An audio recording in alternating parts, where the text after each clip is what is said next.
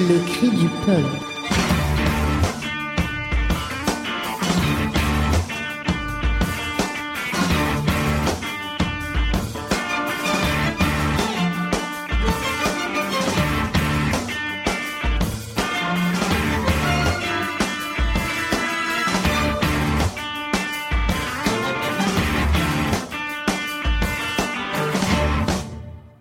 Bonsoir, bonsoir tout le monde, bonsoir Marseille.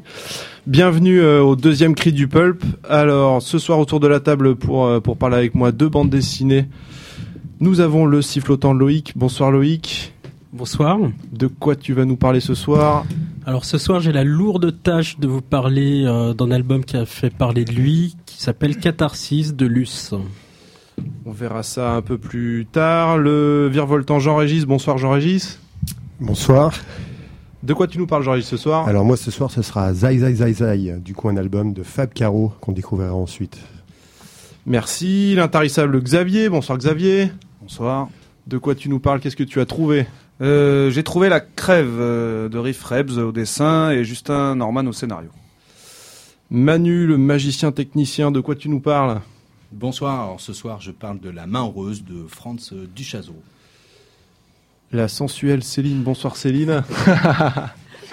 Bonsoir. Ça va? Très bien, merci. De quoi tu nous parles ce soir Céline?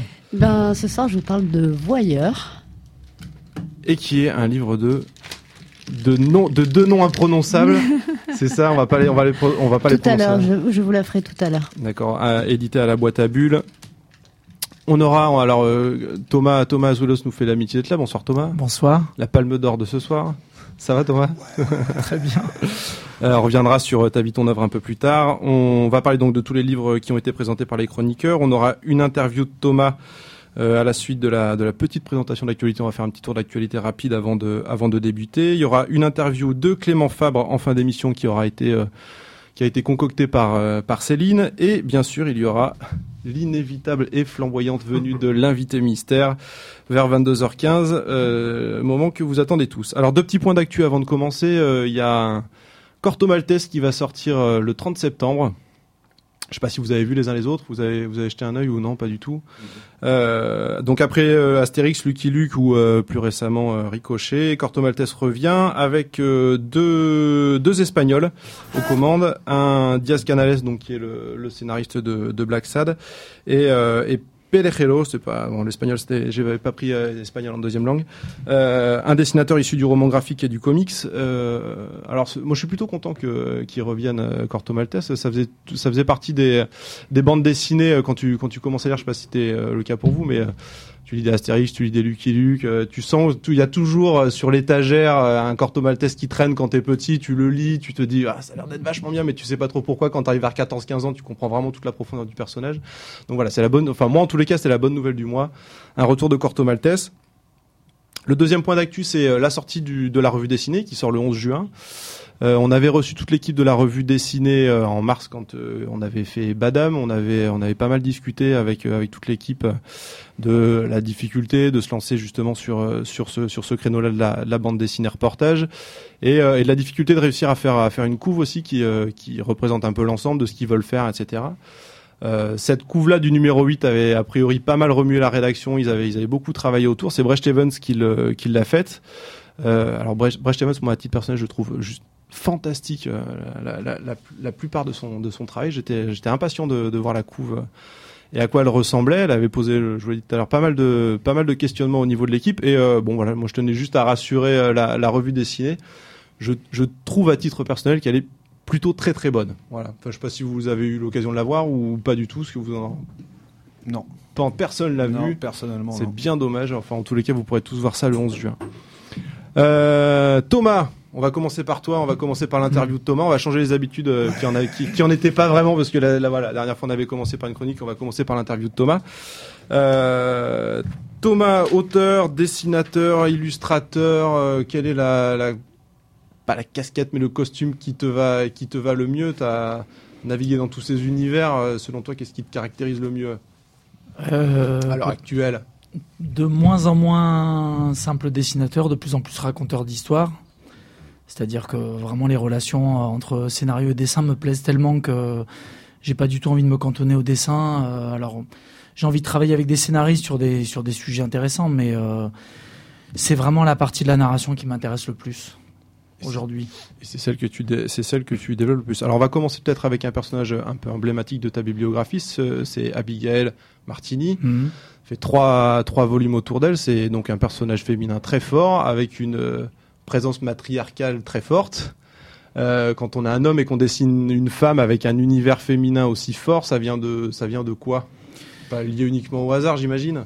Bah, ça vient peut-être euh, déjà de de l'envie de se décaler de euh, ses propres euh, représentations, de euh, son propre univers masculin et de prendre la distance par rapport à un personnage. Après, il fallait que la, question de la distance, elle est elle très importante dans Abigail parce que c'est une distance par rapport à des sujets qui sont qui peuvent être des sujets un peu réalistes, un peu sociaux, mais sur lesquels je voulais qu'il y ait pas mal d'humour et de distance. Donc le personnage féminin et tout ce que j'ai amené avec, euh, ça, ça allait ensemble, disons. euh. Tu, le- tu l'as tu l'as abandonné Abigail ou qu'est-ce que- non, que alors là, je, je l'ai la pas abandonné. plus, simplement, le, le, le- mon ancien éditeur euh, Carabas est en train de mettre doucement la clé sous la porte, donc il édite plus beaucoup de bouquins. Donc euh, je pouvais plus travailler avec lui. Euh, maintenant, il est question de rééditer Abigail. Je pense que les trois volumes vont sortir en une seule compilation en novembre chez Cambourakis.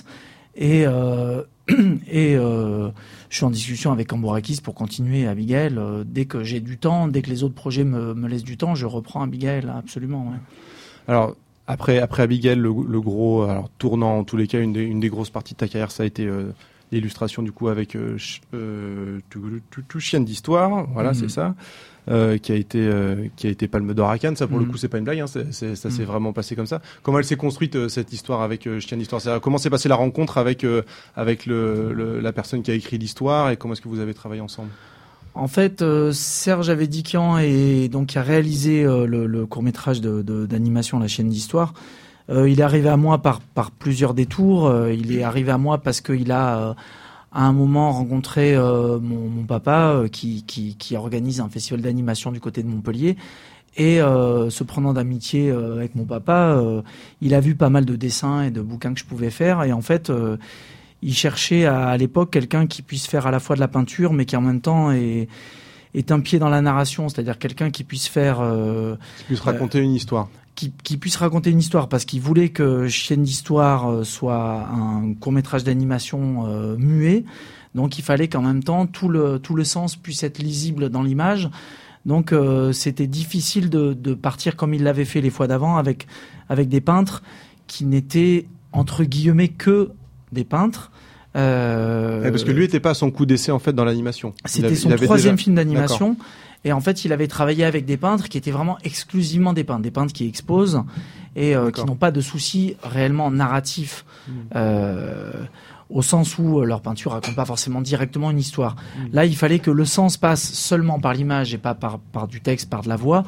Donc du coup, euh, il pouvait me faire des demandes à la fois des demandes esthétiques et en même temps, il fallait qu'il y ait des éléments narratifs qui soient très précis.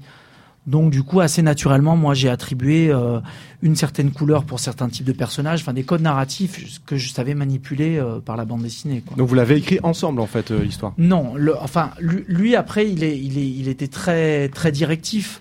Euh, lui, il était à la fois très directif dans ce qu'il me demandait.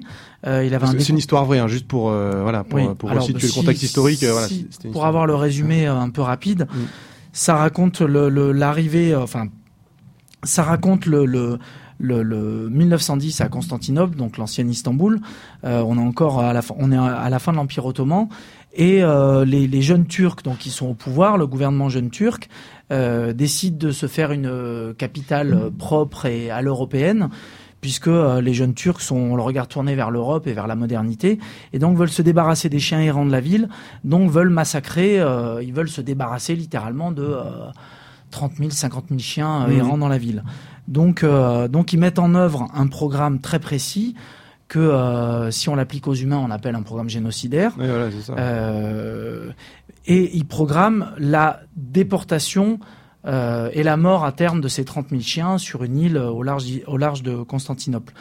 Donc en fait, Serge m'avait donc fourni un scénario, il m'avait fourni un découpage très précis des peintures que je devais faire, tout en me disant sur ces peintures-là, tu peux te lâcher complètement. Euh, après, c'est lui qui, avec ces peintures-là, fabriquait, construisait les cadrages, euh, même réassembler les peintures entre elles, entre décors, personnages. Mhm. Donc j'ai été à la fois très libre et en même temps euh, pas du tout maître du résultat. Ouais, ouais. C'est vraiment Tu lui, lui qui a fournissais la matière. Je lui fournissais de la matière première. ouais. Je lui ai fourni deux ou trois fois plus de matière que ce qu'il a utilisé. hein, Ah oui, en fait. d'accord.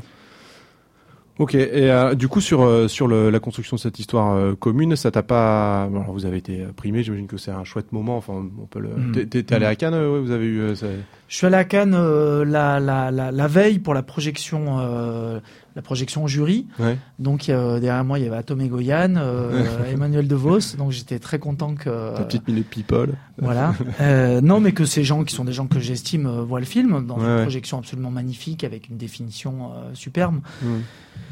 Après, euh, non, j'étais pas là le dimanche parce qu'à Cannes, il faut savoir que quand on va à Cannes, euh, on paye son billet de train, on paye sa chambre d'hôtel. Il n'y a pas de, il y a aucune invitation. Et moi, c'était une période de vache maigre euh, parce que c'est pas un métier facile. Bon, ça, je suis pas le seul à le dire, quoi. Donc, c'était une période qui était plutôt difficile. Et moi, j'y croyais que à moitié, il faut dire. Enfin, je, moi, je me laissais porter. C'est Serge qui était vraiment le moteur de Ouais, l'aventure. C'est pour ça que je dis aussi que c'est vraiment son film parce que c'est lui qui euh, qui a porté le truc à bout de bras, quoi. Et euh, donc, je l'ai appris. Euh, Un peu par hasard. en revenant de la plage euh, le dimanche. voilà. Et, et la- l'animation, du coup, ça t'a pas parce que alors là, du coup, c'était une anima... Enfin, vous avez construit quelque chose à deux. Mm. c'était assez libre quand même dans un dans un Mm. espace contraint de la réalité de l'histoire, mais c'était quand même assez libre dans le travail. Le, la- après, aller plus loin dans l'animation, ça t'a pas parce que du coup, il y a pas eu de suite après à ça pour toi dans cas La ta carrière à l'heure suite, actuelle. la Il y a suite pas. qu'il y a eu et qu'il y a encore, c'est un projet en cours de long métrage avec Serge Avedikian toujours, Ah ouais. Euh, mais qui est un projet qui a du mal à voir le jour parce que euh, les temps sont encore plus durs qu'il y a quelques années Ouais. et que, euh, que c'est difficile de euh, trouver des sous euh, au CNC. euh, Il y avait euh, trois projets en lice et voilà, c'est pas nous qui avons eu les sous. Après, il y a Arte, enfin après, il y a, il y a toutes les étapes des chaînes, Mm. etc. Donc le, le projet, il est le projet, euh, il, pour l'instant, il vivote, c'est-à-dire qu'on remet, euh, on remet le pain sur la planche et puis Ouais. on y travaille quand on a un peu de rond et puis enfin quand Serge trouve les sous, plus exactement. Et puis euh, et puis et puis voilà et puis on s'arrête parce que euh, il faut se remettre en, en recherche de sous. quoi. Ouais, mais l'animation, l'animation en soi, c'est pas ce qui te motive réellement, c'est de retravailler avec euh, Serge, qui du coup avec qui tu t'entends Oui, bien voilà, exactement. quelque chose Voilà. ensemble. ouais. Ouais, ouais. J'ai besoin de travailler dans une situation de confiance que je connais. L'animation en soi, c'est un, c'est un, un monde très particulier qui a le- l'immense mérite de dégager beaucoup de sous quand on arrive à les obtenir, Mm. euh, parce que euh, c'est un, parce qu'il y a les sous de la télé, c'est un milieu dans lequel il y a encore pas mal de ronds par Ouais. rapport à par rapport à la bande dessinée, par rapport à d'autres, par rapport à la presse écrite. Il y a plus d'illustrations en presse écrite, par exemple. Ouais. Donc euh, c'est un milieu euh, où on peut être embauché en intermittent pendant quelques mois et vivre pendant quelques temps. euh. Donc c'est donc c'est un milieu où il y a pas mal de sous. Après c'est un milieu qui est extrêmement contraignant parce que ça demande une quantité de travail euh, absolument démesurée. euh. Déjà la bande dessinée demande pas mal de, de travail, Ouais. mais alors le, le cinéma d'animation c'est c'est un travail considérable. hein. Et Ouais. puis il faut une équipe très vite. Il faut euh, il faut euh, 3 millions d'euros pour Beaucoup faire un monde, film ouais. au strict minimum. Et euh, il faut être au moins euh, 20-25 personnes. Pour réussir à, à mener à bout le projet. voilà. Et alors du coup, t'évoquais euh, la, la presse écrite. euh, tout à l'heure, tu, euh, alors, tu- Ouais, J'avais une petite question. Ouais. Savoir s'il y avait un hasard. Non, enfin, je rebondis sur ton, ac- ton actualité BD en fait du moment, Mm, qui est donc le fantôme mm. arménien. Mm. Euh, pour savoir si en fait c'était un peu un hasard ou s'il y avait quand même un lien, euh, que ce soit de nouveau la Turquie, qui soit. euh, La Turquie et les Arméniens. Alors au départ, au départ, C'est- c'est un hasard. En fait, euh, sur le projet de long métrage avec Serge Avedikian, j'avais euh, convoqué euh, mon ami euh, Alfred, qui est donc l'auteur de BD que vous connaissez. Qui, pour qui pour qu'il fasse des, des- des dessins avec moi sur le long métrage et en fait lui après est sorti du projet parce qu'il avait plus de temps et c'est à lui qui a été proposé en premier le projet euh, sur le, le, le, le- le- sur la, le, projet de reportage en Turquie Ah. Euh, et en fait lui étant euh, débordé euh, lui m'a très naturellement euh, passé le projet puisqu'on était vraiment en contact euh, au jour Mhm. le jour Donc quoi. finalement, ouais, il y a un lien direct. quoi. Et, Même si c'est- le, et le lien, c'est que du coup, moi, j'ai réagi très très vite parce que moi, c'est un sujet qui m'intéresse beaucoup. Euh, non seulement la question du génocide arménien, mais mais, les, mais la question de des années 1910-1915, la fin de l'Empire ottoman, enfin tout, tout ce contexte historique m'intéresse beaucoup. Donc j'ai rapidement contacté les journalistes. Futuro a été partant assez rapidement aussi parce qu'il y avait le dessin animé derrière. Disons que voilà, le projet n'est pas arrivé à moi par le dessin animé, Ouais, ouais. mais euh, moi j'ai rebondi très vite et ça s'est enclenché très vite certainement grâce au à d'histoire, grâce au dessin animé quoi. Et là aussi la construction du fantôme arménien, parce que c'est ton actualité euh, là, du moment, euh, le- elle- elle- parce que vous êtes trois hein, sur sur le fantôme Mm. arménien. Mm. Euh, c'est quoi? C'est une écriture, c'est un- en gros un carnet de commandes. On t'a dit bah voilà toi tu t'occupes du dessin, on s'occupe du scénario. Ou est-ce que vous avez travaillé tous ensemble ou comment est-ce que ça s'est passé du coup cette construction du fantôme arménien? Alors en fait, euh, bah, je, disons que j'ai travaillé avec deux journalistes qui connaissaient pas du tout la bande dessinée. Ouais. Donc, euh, donc c'est c'est le le- l'idée était de raconter euh, le euh, pour résumer en deux minutes Ouais. l'histoire de départ, de Mhm. raconter le voyage de de- d'un couple de Français marseillais d'origine arménienne sur les terres de leurs ancêtres, qui est qui est un voyage que font peu voire pas euh, les, les, les, les- les Arméniens euh, dont les grands-parents viennent de Turquie et ont, ont réchappé au génocide. Pour, je vais pas, je vais pas raconter toute la question du Oui, oui, tabou mais- euh, chez les Arméniens, mais Mm. disons que c'est un voyage qui est extrêmement difficile à faire pour eux, qui est très tabou. Et euh, Quand on lit la BD, on le comprend bien. hein. Voilà. Donc d'accompagner ce couple sur les terres des grands-parents et en même temps de euh, de les accompagner dans la rencontre avec les Arméniens qui sont les descendants des Arméniens restés en Turquie après les génocides, qui est un- une autre partie très importante de la BD. euh. C'est euh, c'est euh, la, la, la découverte et la rencontre de tous ces Arméniens qui Mm. sont en Turquie, qui ont plus grand chose de la culture arménienne puisqu'ils ont été turquifiés, kurdifiés, islamisés. Ouais. donc les gens qu'on rencontre sont musulmans, alévis, turcs, kurdes. Mm. Et, euh, et donc de raconter ça. Donc, euh, donc je, qu- quand on a accompagné ce couple-là, je suis parti avec des journalistes qui connaissaient rien à la BD. Ouais. Donc on a construit la méthode de travail au fur et à mesure. Euh, eux, leur part du travail principal a été de, de préparer énormément le, le, le, le voyage, c'est-à-dire de baliser le voyage avec euh, les rendez-vous, y compris euh, dans des petits villages, avec des gens que eux connaissaient puisque vivaient en Turquie depuis dix ans et avaient travaillé sur ces Arméniens qu'on appelle les Arméniens cachés euh, de Mhm. Turquie. Et donc ils avaient préparé tout ce voyage-là. Donc en quelque sorte, ils avaient écrit le scénario à l'avance, si on peut dire, c'est-à-dire qu'ils avaient Ouais, préparé le scénario. Et ensuite, euh, sur place, donc on a vécu intensément ce voyage-là, euh, euh, à observer, questionner, moi photographier, filmer et, interviewer nos amis français d'origine arménienne. Mm. Et ensuite, euh, donc là- là-bas, on a discuté de quel, biais, quel, quel moyen j'allais pouvoir prendre. Par, je cite des choses toutes simples, mais eux ne voulaient pas, par exemple, qu'on apparaisse à l'image. Ils ne voulaient pas du tout que ni eux, les journalistes, ni moi, le dessinateur, on soit présent dans l'image, Mhm. comme euh, Hippolyte peut l'être euh, dans sa BD sur le Rwanda, comme comme Joe Sacco l'est euh, dans ses BD, Ouais. euh, qui c'était un parti pris qui était très très dur pour moi parce que moi au début j'étais j'étais plutôt opposé à ça. Euh, Je me demandais comment j'allais pouvoir faire autrement. Et en fait, euh, donc moi moi j'ai construit mon récit à partir de leurs contraintes. Euh, et après au retour, j'ai entre guillemets pratiquement tout fait. C'est-à-dire que j'ai euh, pris mes notes, j'ai écrit une espèce de trame globale euh, pour pour en me disant comment est-ce que je vais raconter euh, dramatiquement euh, la rencontre avec les Arméniens cachés, quels vont être les climax Ouais, euh, d'un point de vue dramatique. Euh, et ensuite, je leur envoyais régulièrement 10 pages, 20 pages. J'avais leur retour et je modifiais éventuellement des trucs. Mais disons qu'à partir du retour, c'est de, de- du retour en France, c'est moi qui ai, c'est, c'est moi qui ai fait le, le- tout le reste. Tu as du fait la, ouais, d'accord. Ils t'ont amené la matière. Vous avez construit la matière ensemble et ensuite Voilà. c'est toi qui a construit, euh, qui a construit l'histoire. Voilà. Ok. Euh, une T'as question. bossé à partir de photos alors pour dessiner? Enfin, c'est Oui, ce parce que j'ai eu qu'en l'impression d'entendre en fait dans ce que tu disais, c'est-à-dire que tu avais pris des photos et puis des notes, euh, des annotations, etc. Ça se voit hein, dans Et que l'album. de... hein, oui, mais ouais. c'est c'est- Ouais, justement c'est une question que je me suis posée Ouais, moi en le lisant et c'est pour ça que je... et que en fait t'as redessiné à partir de ça euh, une fois retour- revenu Bah, en France. Disons que moi, moi, je suis pas du tout un dessinateur euh, comme euh, par exemple comme Hippolyte ou, ou, ou autre, c'est-à-dire euh, qui, qui dessine très rapidement sur le vif. Et en plus, et je voulais pas que y ait cet aspect euh, sur le vif. Je me suis rendu compte que euh, moi, ce qui m'intéressait, c'était vraiment de construire dramatiquement euh, une narration. Donc en fait, quand j'ai commencé à dessiner là-bas, ben, moi, pour faire un dessin, il me faut un quart d'heure, et en un quart d'heure, euh, mes collègues, ils avaient déjà filé loin devant, euh, ils étaient déjà passés à autre chose. Donc en fait, je, je quand, quand j'ai commencé à dessiner, j'étais vite euh, débordé par ce qui se passait.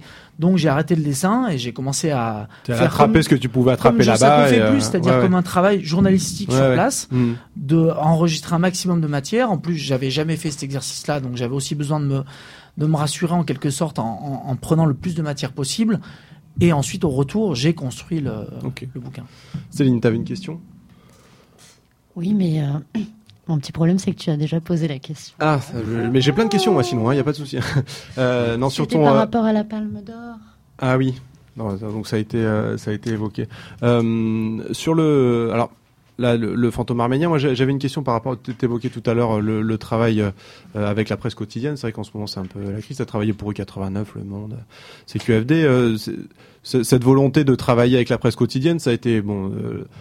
Euh, quoi au départ euh, un moyen de, de, pouvoir euh, faire rentrer un peu de rond ou ça a été un vrai travail journalistique ça a été euh, c'est bah, la, démarche j'imagine que ça, il doit y avoir un peu tout parce qu'avec CQFD bon c'est plus là le côté le côté militant et engagé qui a dû mmh. ressortir mmh. mais avec le monde et rue 89 des, des collaborations un peu plus mais en fait, j'ai commencé, euh, j'ai commencé à faire du dessin de presse en 95 parce que j'étais, j'ai travaillé à Tactique pour les Marseillais qui se souviennent de Tactique, mmh. euh, dans les bureaux étaient à la friche. Euh, et donc euh, j'y suis rentré euh, comme objecteur de conscience. Donc au départ, je faisais les archives, je faisais un peu ce qu'un objecteur de conscience fait, c'est-à-dire hmm. bon voilà. Et puis au bout d'un moment, j'ai commencé à faire ma place dans la rédaction. J'ai fait du dessin de presse, des, articles, des articles sur la BD. Et puis je me suis pris au jeu du journalisme. Donc j'ai j'ai commencé à écrire sur le FN. Il y a le Front National qui arrivait à Vitrolles. Donc j'ai été de plus en plus pris par la relation à l'actualité ah et les relations entre le dessin et l'actualité. Euh, il y a eu quelques événements euh, un peu forts qui ont fait que euh, j'étais vachement bousculé par rapport à des événements d'actualité, soit dans mes dessins, soit dans mes textes, et qui ont fait que du coup, je me suis rendu compte que c'était un, outil très fort et un outil qui, qui impliquait une, une sorte de, de, de responsabilité, c'est-à-dire qu'on est à la fois tout seul dans son atelier comme un auteur comme peut l'être un peintre, comme peut l'être un dessinateur, et en même temps, on a un rapport avec le réel qui est très fort, où on a quand même une, une implication sur la vie des gens, parce que on se met à dessiner ou à écrire sur la vie des gens, et ces gens-là sont sont bah, ils sont bien vivants, ils sont pas forcément contents qu'on écrive ce qu'on ce qu'on écrit sur eux. Enfin, tout tout ce rapport à la réalité qui est un rapport très fort. Donc j'ai découvert le dessin de presse en même temps que le journalisme. Mmh. Et euh, en même temps, c'est pas incohérent. Une grande partie de ta production est issue justement de complètement, est issue complètement de ce moment-là. Euh, voilà. Donc euh, donc après je après j'ai proposé mes, mes, mes dessins à la, à la, à la presse à la presse nationale euh, pour ça mais bon après ça s'est ça s'est quand même assez rapidement euh, raréfié les collaborations avec la presse nationale sont devenues bon. Merci Thomas. oui, ah non, une question de Manu. Thomas quelle est ton actualité? Tu as des trucs en préparation justement suite au fantôme arménien? Est-ce que tu travailles sur autre chose? Alors je travaille pour un bouquin, euh, pour un bouquin pour euh, donc après la réédition de Abigail Martini euh, mhm. chez Cambourakis. Je suis en train de faire un bouquin pour Cambourakis pour qui sortira l'année prochaine, qui concerne l'Égypte, qui est un pays que j'aime beaucoup, où j'ai un peu vécu, et j'adapte un roman égyptien, voilà, qui est assez politique sur l'Égypte. Et après, peut-être un autre projet entre la fiction et le documentaire aussi sur l'Ukraine. Euh, voilà, sur des, On reste autour de la Méditerranée. Euh, autour de la Méditerranée et puis sur des sujets qui sont des sujets, euh, des sujets de société un peu forts, quoi. Ok. Bon. la mer Noire, c'est plus la Méditerranée. Hein. Ouais. Merci Thomas. La tradition veut que ce soit l'invité qui nous prépare une playlist. Premier extrait maintenant.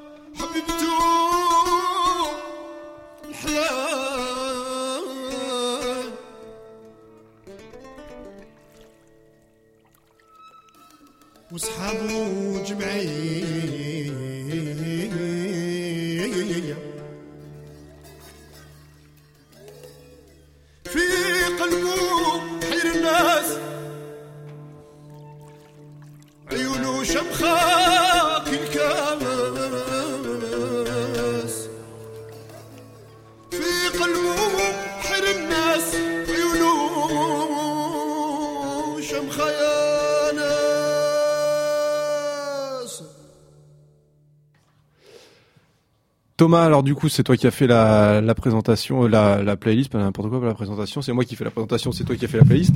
Euh, la playlist, là, tu, voulais dire un mot sur ce morceau? Euh, oui, on a entendu la voix de Hakim Amadouche, qui est un grand monsieur, un grand musicien. bah, c'est de la musique qui date un petit peu des années justement j'étais à Tactique des années entre 95 et 2000 quoi. C'était un groupe qui s'appelle qui s'appelait Oriental Fusion avec Hakim Amadouche, Edmond Sikian et Ahmad Compaoré que les Marseillais connaissent encore parce qu'Ahmad Compaoré il est très actif ici et euh, qui faisait un jazz vraiment absolument magnifique euh, qui a eu quelques années de vie et un seul enregistrement mais absolument superbe. Un morceau local. Euh, alors, on va passer à la chronique de Jean-Régis avec Zai Zai. Zai, de zai, Fab zai, zai. Caro, ouais, voilà, c'est Voilà. ça, ouais, tout de suite l'évocation de faut le elle est là. Voilà. À toi, Eh ben, Jean-Régis. Fab Caro. Alors Fab Caro, eh, c'est un album qui sort chez Six Pieds Sous Terre, petit format à l'italienne qui vaut 13 euros. Et euh, j'avoue là, d'entrée, Zai Zai Zai Zai, euh, il nous surprend un peu avec ce titre. On sait pas trop ce qu'on va regarder, et donc on bascule dans son monde. Alors l'histoire, elle est toute simple. Un auteur de BD oublie sa carte de fidélité au supermarché et s'ensuit une course poursuite improbable dans un monde un peu décalé, parsemé de personnages qui vont témoigner, discutailler, commenter le road movies, car la psychose nationale relayée dans les médias s'installe. Qui est cet auteur de BD qui a osé oublier sa carte de fidélité? Qu'est-ce qu'un auteur de BD finalement? Est-il une menace pour la société? Mais pourquoi n'avait-il pas sa carte de fidélité hein? Que de questions. Et ce road movies tient par un dessin en noir et blanc figé, très répétitif, plutôt sobre, type un peu illustration années 50-60, avec un humour théâtral, narratif, pas dans l'action. Euh, c'est un récit choral qui enchaîne scène et strip d'une page avec des chutes portées par les dialogues, toujours en décalage avec la situation. Et Fab Caro, là, nous fait exploser de rire avec son sens de la réplique, de la narration superbement maîtrisée. Son histoire et ses personnages burlesques, décalés, second degré, se dévoilent par l'absurde de leurs répliques. Ainsi, les commentaires des uns et des autres mettent en scène un regard acide et ironique sur notre société, où tout le monde en prend pour son grade. C'est très drôle. C'est le scénario catastrophe en escalier, la loose. C'est comme un mix avec le film After Hours de Scorsese, qui aurait rencontré les Monty Python avec une petite pointe d'humour au nul. Ça rappelle Bastien Vives et sa série sur la famille, l'amour, etc. chez Shampoing, je sais pas si vous voyez.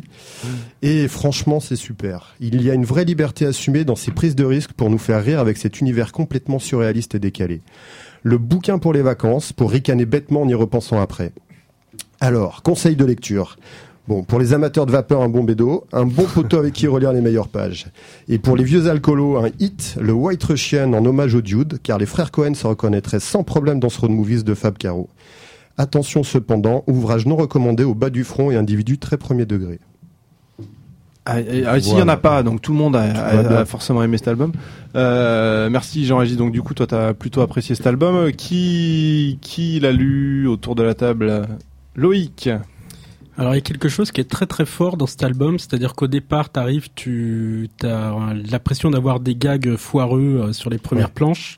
Tu te dis que ça va être très douloureux et Ça va être long. Ouais. ça va être long. Et au fur et à mesure, il t'embarque par cette accumulation et ça devient juste génial parce que ça, ça te renvoie à plein de questions euh, de, de société ou autre, ou même euh, sur ta propre personne. Quoi. C'est, c'est vraiment assez brillant là-dessus. Fab Caro, merci Loïc. Oui, Euh, je trouve oui. qu'il- je trouve qu'il se Mm. moque un peu aussi d'une certaine bande dessinée. euh, Ah, mais j'ai tout le monde y pensé, à- passe. j'ai pensé à Ouais. Vives un peu, j'ai pensé à Rupert Ouais. Mulot, euh, à une certaine bande dessinée un peu contemporaine avec des plans super répétitifs, euh, avec Mais- le côté un peu euh, Oubapo, enfin tu vois des, Ouais, ouais. des, des cadrages Des trucs un peu intello, quoi. mais avec voilà complètement Ouais. intello, puis avec des dialogues complètement su- enfin qui se rajoutent à ça, qui détournent complètement le genre. euh, Mhm. C'est Ouais. très rigolo. hein. Mais je crois que c'est une des qualités de Fab Caro, c'est qu'en fait, il se met aussi dans le paquet. Mm. C'est-à-dire qu'il utilise le procédé qu'il dénonce souvent. C'est un peu ce Mhm. qu'on discutait. C'est, quand je dis euh, c'est un peu le road movies de la loose, mais c'est un peu ça. Au début, tu dis mais qu'est-ce que c'est? Enfin, bon, ok. Puis en fait, tu rentres dedans, comme tu dis, et ça fonctionne super bien. Mais ça fonctionne parce que justement, il s'inclut là-dedans en fait. À chaque fois, il est un peu son personnage dans le personnage, et du coup, ça nous crée une proximité qui est pas désagréable. Mm. Et là, du coup, bon, le, le principe de l'auteur de BD qui se fait quand même agresser parce qu'il a pas sa carte de fidélité. Ouais, tu te dis dans quoi on parle, mais derrière, c'est énorme parce que ça fait penser à, à pas mal de choses qui dénoncent toute la société de consommation. Enfin, il y va à fond, Mm. mais il garde un truc très euh, théâtral comme procédé. C'est vraiment le strip, une page, une blague, quoi. Il continue, il Mhm. continue. Et il nous tient en haleine. Et franchement, enfin, moi, je dis, voilà, c'est le, une bonne BD en tout cas à amener au camping. Je crois qu'il y a Manu qui a essayé. Il a peut-être un mot à nous en dire, mais euh, Manu. Effectivement, ça marche très bien en camping. Mais euh, il nous a habitués de toute façon, Fab Caro, à tout ce genre de récits complètement absurdes où, il nous embarque. euh, souvent l'écriture euh, intuitive euh, souvent très très barrée où, il nous emmène et on ne sait plus du tout où ça va aller. Mais le récit, il, retombe sur ses pattes jusqu'au dernier moment, alors qu'on pensait qu'il allait qu'il allait se lui-même dans le récit. Quoi. Quelqu'un d'autre l'a lu? Bah, moi, je l'ai, je Toi, l'ai tu pas lu. pas lu, Voilà. arrête. Voilà. Soyons clairs. le fait, t'as envie de parler, Voilà. c'est tout. quoi. Non, ouais, ça c'est sûr. Vas-y, vas-y. Non, alors oui, non, je l'ai pas lu, mais alors par contre, ce qui est, non, non, ce que t'as dit doit être vrai, parce que par contre, je le feuillette depuis tout à l'heure. Et euh, en fait, il y a moyen de se fendre la gueule en en n'ayant pas du tout la moindre idée de ce qu'on lit, mais en lisant juste deux pages d'affilée, quoi. Euh, ça marche sur deux pages, en fait, même sur une des fois. Il y en a des très bien. Mais alors, par contre, pour les auditeurs, ne cherchez pas un format à l'italienne, pour ceux qui savent ce que c'est, parce qu'il vous a dit un format à l'italienne, mais ça ressemble pas du tout à ça. Voilà, un format à l'italienne, c'est rectangulaire en bande dessinée. Italie du Là, Nord, là, ce que, là, ce que vous cherchez, c'est plutôt un équivalent des. Maximax de l'école des loisirs comme format. Voilà, donc cherchez pas du rectangulaire parce que vous en trouverez pas. hein. C'est, c'est une couverture beige clair et ça ressemble à un livre normal. C'est souple et ça n'est pas rectangulaire. Merci Mais pour ça a l'air très très bien. petit point technique. Euh, on va passer à la, au deuxième, euh, au deuxième livre de cette sélection. C'est Manu qui va le présenter. Manu plein de nostalgie qui va nous parler de du livre de France Duchazot, grand spécialiste des albums musicaux, hein, France Duchazot. Oui, euh, Franck Duchazot Voilà. nous a, ben, on l'a découvert il y a, il y a un petit moment, euh, donc pour ceux qui connaissent euh, au Poisson Pilote euh, chez Dargo avec euh, La Nuit de l'Inca et Vellman. Après, euh, donc il a fait une bonne entrée en, BD. Il, ça a suivi par Gigamesh euh, avec euh, Gwen de Bonneval, puis les cinq compteurs de, Bagdad, de Bagdad qui ont vraiment bien fonctionné. Et puis, et puis par la suite, il a continué en solo, en s'orientant souvent plutôt sur des récits euh, noirs de la musique noire américaine. Donc, et, euh, commençant par le rêve de Meteor Slim, où en fin de compte, on retrouve un jeune euh, bluesman qui croise sur sa route euh, Robert Johnson. Fantastique Meteor Slim, là, c'était ouais, un grand moment. Superbe, hein, ouais, ouais. ouais, euh, Black Fa- Blackface euh, Banjo où on, où on suit les spectacles euh, d'époque où les blancs faisaient des spectacles de noirs maquillés euh, aussi, noircis à la cire, à la cire, à la Au cirage. au cirage, voilà. Voilà. Et puis et puis il continue encore euh, toujours avec ses des récits plutôt euh, biographiques avec le le diable amoureux où il nous présente tous les films de Méliès qu'on n'a pas pu voir, toutes Ouais. les ébauches de films. Mhm. Lomax aussi. Euh, alors Lomax, c'est père et fils, c'est c'est ceux qui ont fait- qui ont enregistré les premiers euh, les premiers euh, chanteurs noirs dans les dans les Ah champs oui. de coton, donc euh, Mhm. les premiers euh, les premières méthodes d'enregistrement. Ouais. Et, euh, et donc voilà. Et là aujourd'hui. Univers très musical, voilà. D'une Ah manière oui, générale, univers très, très, musical très chez dans la musique. Du, du Chazot, ouais. Et là, il revient, du- il vient, il vient avec euh, La Main Heureuse. Donc là, c'est un album qui revient sur euh, La Mano Negra. Alors effectivement, La Mano Negra, Ah ça a l'air de parler surtout à une certaine génération. Donc il nous embarque lui dans sa découverte euh, de, de ce groupe qui, qui, qui a été une grande claque pour la, pour la plupart des, des ados et de grands ados euh, des, des, de la fin des années 80. que nous sommes. que nous sommes pour le pour Que une vous êtes. partie là, hein, Que vous les êtes tous, qui font des euh, grimaces. euh, Limite, ils- autour de la table, ils savent pas ce que c'était que la Mano Negra. Il est comme voilà, moi, mais il pour- sait qu'on n'est pas tous vieux. Ou vous êtes plus jeune, dirons Et donc, euh, il nous embarque en fin de compte justement dans, dans cette grosse claque qu'il a pu avoir lui avec avec avec, avec son copain euh, pour euh, pour aller découvrir un, un concert de la Mano qui se passe à 100 bornes de chez eux, quoi, et avec leur seul moyen de transport qu'ils ont à l'époque, c'est-à-dire une 51 motobécane avec lequel ils décident de faire 100 km, qu'ils arrivent très très difficilement à faire, quoi. Mais euh, mais bon, euh, ils arrivent jusqu'à la fin, ils vont jusqu'au concert et, ils voient euh, leurs idoles sur scène, quoi. Donc c'est vraiment un album, c'est c'est- assez bien foutu. Il nous embarque donc dans dans cette dans cette ambiance très euh, très très folle, très euh, musicalement très très intense. Et en même temps, euh, il nous fait un petit un petit retour sur sa vie perso entre le divorce de ses parents et lui son flottement à ne pas savoir comment comment exister à cette période-là, quoi. Moi, c'est un, livre avec lequel je me suis vraiment éclaté, mais sans doute effectivement parce que je suis de la même génération, j'ai, j'ai un peu pris les, mêmes claques à, ce moment-là, quoi. Et, voilà, tous ceux, euh, ceux qui ont connu la mano, euh, qui ont dansé sur la mano, qui ont vibré avec la mano, je pense peuvent se retrouver avec cet album avec un grand plaisir. En tous les cas, la couverture est magnifique, je trouve. On parlait des couvertures en début d'émission, mais alors là, vraiment, celle-là, elle est, incroyablement belle. Euh, Quelqu'un d'autre a lu ou a vécu l'époque de la Mano et veut en parler? Personne, si, Ah oui, j'en si, quand même. Non, mais Alors. euh, voilà. Déjà, La main heureuse, l'album, euh, la, la page de couverture est vraiment magnifique est parce que du coup, c'est Putas Fever, c'est c'est vraiment tout le délire de la mano à l'époque. Mais je trouve que quand même, dans le récit que j'ai beaucoup aimé, il y a un petit moment de, de flottement, un moment où il, il nous embarque dans une sorte de, de, de petit passage onirique un peu. Et euh, ça, c'est un petit peu dommage parce que ça nous sort un tout petit peu de l'histoire et du road movies aussi dans la même idée que tout à l'heure. Donc euh, bon, voilà. Donc ne vous arrêtez pas à ça. continuer, aller jusqu'au bout. Ça Un album un peu flottant, quoi, en tous les cas. Juste ce petit, Ouais, juste ce petit passage-là. qui n'était pas forcément, je trouve, très nécessaire. Quoi. Voilà. Quelqu'un d'autre là? Non, on a fait le tour et nous allons écouter Who the fuck maintenant.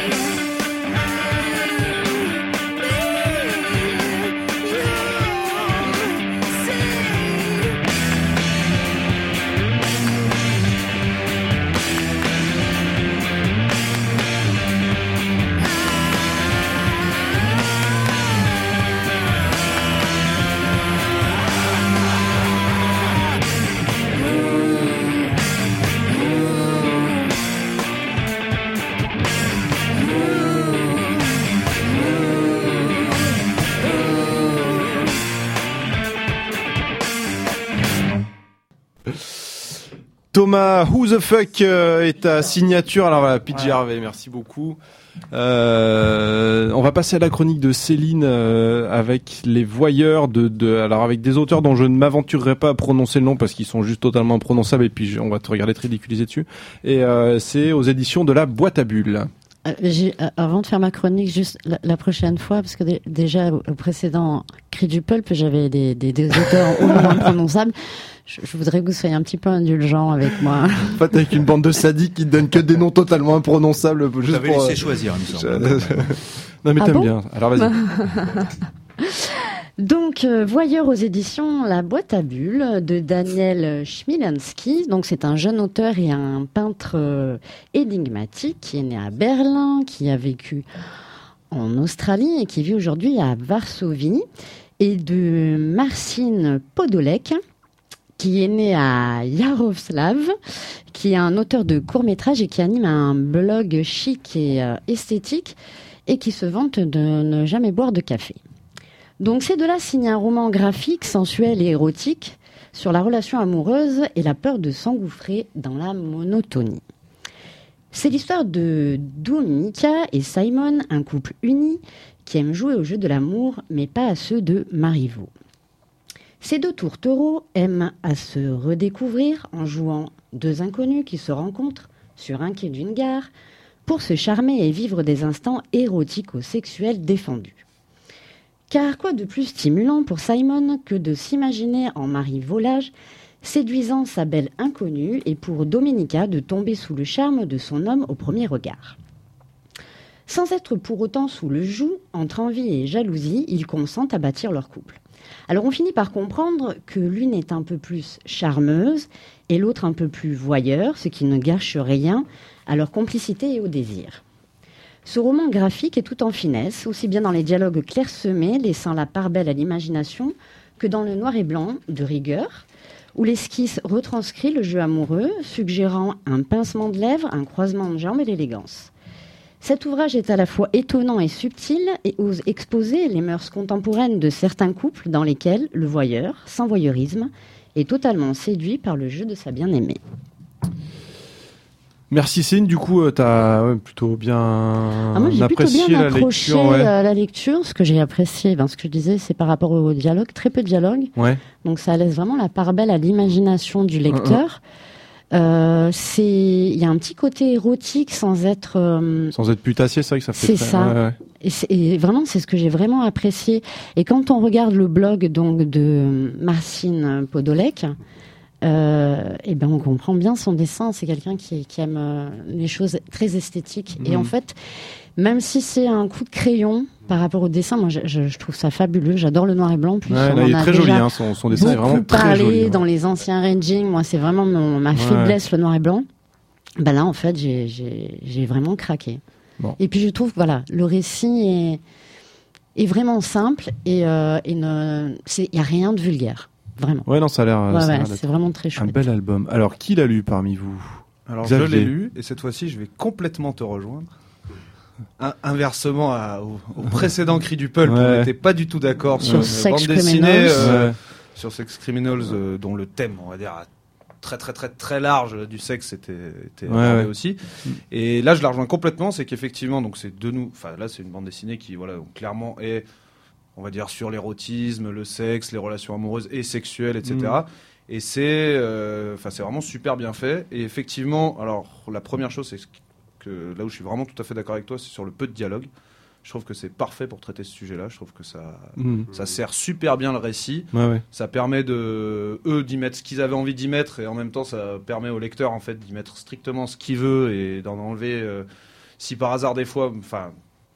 Voilà, sans, sans rentrer dans les détails, mais je veux dire, si par hasard des fois t'as un truc qui toi par contre euh, tu sais pas trop où le mettre, bah tu peux l'enlever parce que de toute façon t'as pas le, comme t'as pas de dialogue, t'en fais un peu ce que tu veux. Ouais, ouais. Et donc non non, moi je je, je plus sois beaucoup ton avis sur euh, sur ce truc parce que j'ai trouvé que c'était euh, que c'était vachement bien par rapport au, au thème abordé qui euh, pour le coup est assez Enfin, c'est assez risqué au sens où tu peux très facilement faire une grosse daube. Oui, ou tomber dans le dégueulasse, Voilà, quoi. C'est vrai a- que c'est toujours a- compliqué de réussir à, à parler voilà, de sexe être, sans être avoir, vulgaire. Euh, pour en avoir un certain nombre au magasin que. Ouais, ouais. Ah bah, Toi, Ah c'est ouais, clair non, que mais t'as 40 du ans. Ouais, T'as une bah, étagère. oui, bah, voilà, l'étagère euh, maudite, quoi. Ouais, ouais, non, mais c'est quar- c'est 50 ans de bande L'étagère dessinée érotique, il y a de tout, il y a de tout. Et ben c'est rare quand c'est vraiment bien fait. Et c'est que- c'est ça c'est le cas, c'est que c'est-à-dire que c'est c'est même autre chose qu'une bande dessinée qui parle de sexe. en fait. Ouais, c'est ouais. complètement autre chose, même si ça parle que de ça. hmm, Donc euh, non non c'était vachement bien. on parle d'intimité. Euh, J'enregistre, non, la, la Manu. Et c'est simplement son deuxième album, hein. Euh, donc il, il est très jeune. euh, C'est Ouais, ouais. simplement oui, le deuxième tous- récit. Tous les deux sont très très jeunes. hein. Ah ouais. Ouais, le ouais. premier il revenait euh, justement sur une histoire euh, en Pologne euh, sur la fin du, du mur de Berlin où toute une série de jeunes euh, cherchaient un endroit pour faire la fête et comment ils ont monté tout ça pour pouvoir faire un club. euh, un club euh, fait de, de leurs propres mains avec Ah oui, les bouts de ficelle Ah, et euh, qui est très bien aussi qui s'appelle Fugazi euh, Music Club. D'ailleurs, je crois qu'il a reçu un prix hein, en Pologne euh, l'année dernière pour, ce, pour cet album. Deux auteurs à suivre en tous les cas. Euh, J'enregistre, tu l'as lu? Oui, oui, je l'ai lu, Et- Fugazi aussi. Et Ouais. enfin voilà, bon, après je vais dans le sens de tout le monde, je vais, Ouais. tout le monde a un peu évoqué l'essentiel. C'est vraiment moi le sentiment d'une flânerie dans l'intimité des personnes qui ont décidé finalement à travers ce livre de se mettre un peu à nu sur qu'est-ce qui, qu'est-ce qui nous porte nous euh, pour, euh, pour continuer à être ensemble et exister ensemble en fait. Mhm. Et, euh, et comme justement tu dis, on n'est pas inondé par les dialogues, on n'est pas inondé par un côté psychanalyste euh, un peu à deux balles qui pourrait vite arriver, et ben très agréable, très agréable. Et du coup le trait, euh, voilà, noir et blanc, pas trop marqué finalement. Ça fonctionne très très bien et on passe un très bon moment en fait. Ouais. J'ai pensé à un moment, j'allais dire bon, je vais peut-être un peu m'ennuyer parce que bon, les histoires à un moment ils racontent, oui mais tu vois, nous on n'est pas petits bourgeois, on a une Ouais, liberté ouais. sexuelle, tu vois, ça, Ouais. je crains un peu. euh, tu sais, ça fait un peu le dogme, euh, du coup, euh, voilà. Ouais. Et On bah, a un couple non, non, libre. Ils arrivent tout de suite à ouais. passer à autre chose, et c'est plutôt une belle réussite. Voilà. Merci. Euh, Loïc, tu l'as lu? Euh, oui, je l'ai lu. Loïc est en train d'ouvrir une bière. Non, Euh, c'est pas sympa. c'est pas sympa de balancer ses petits camarades quand il n'y a pas l'image. Euh, non, rien. Enfin, moi, je, suis- je suis plutôt d'accord avec tout le monde. Rien à rajouter. Sinon, que moi, j'ai eu un peu de mal à rentrer dedans sur la situation initiale. euh, C'était un peu confus, mais après, euh, tout, Ouais. euh, tout, euh, Ouais. tout cool, euh, très bien. ouais. Pour l'avoir survolé, effectivement, c'est un bel album. On va écouter le troisième morceau de la sélection de Thomas.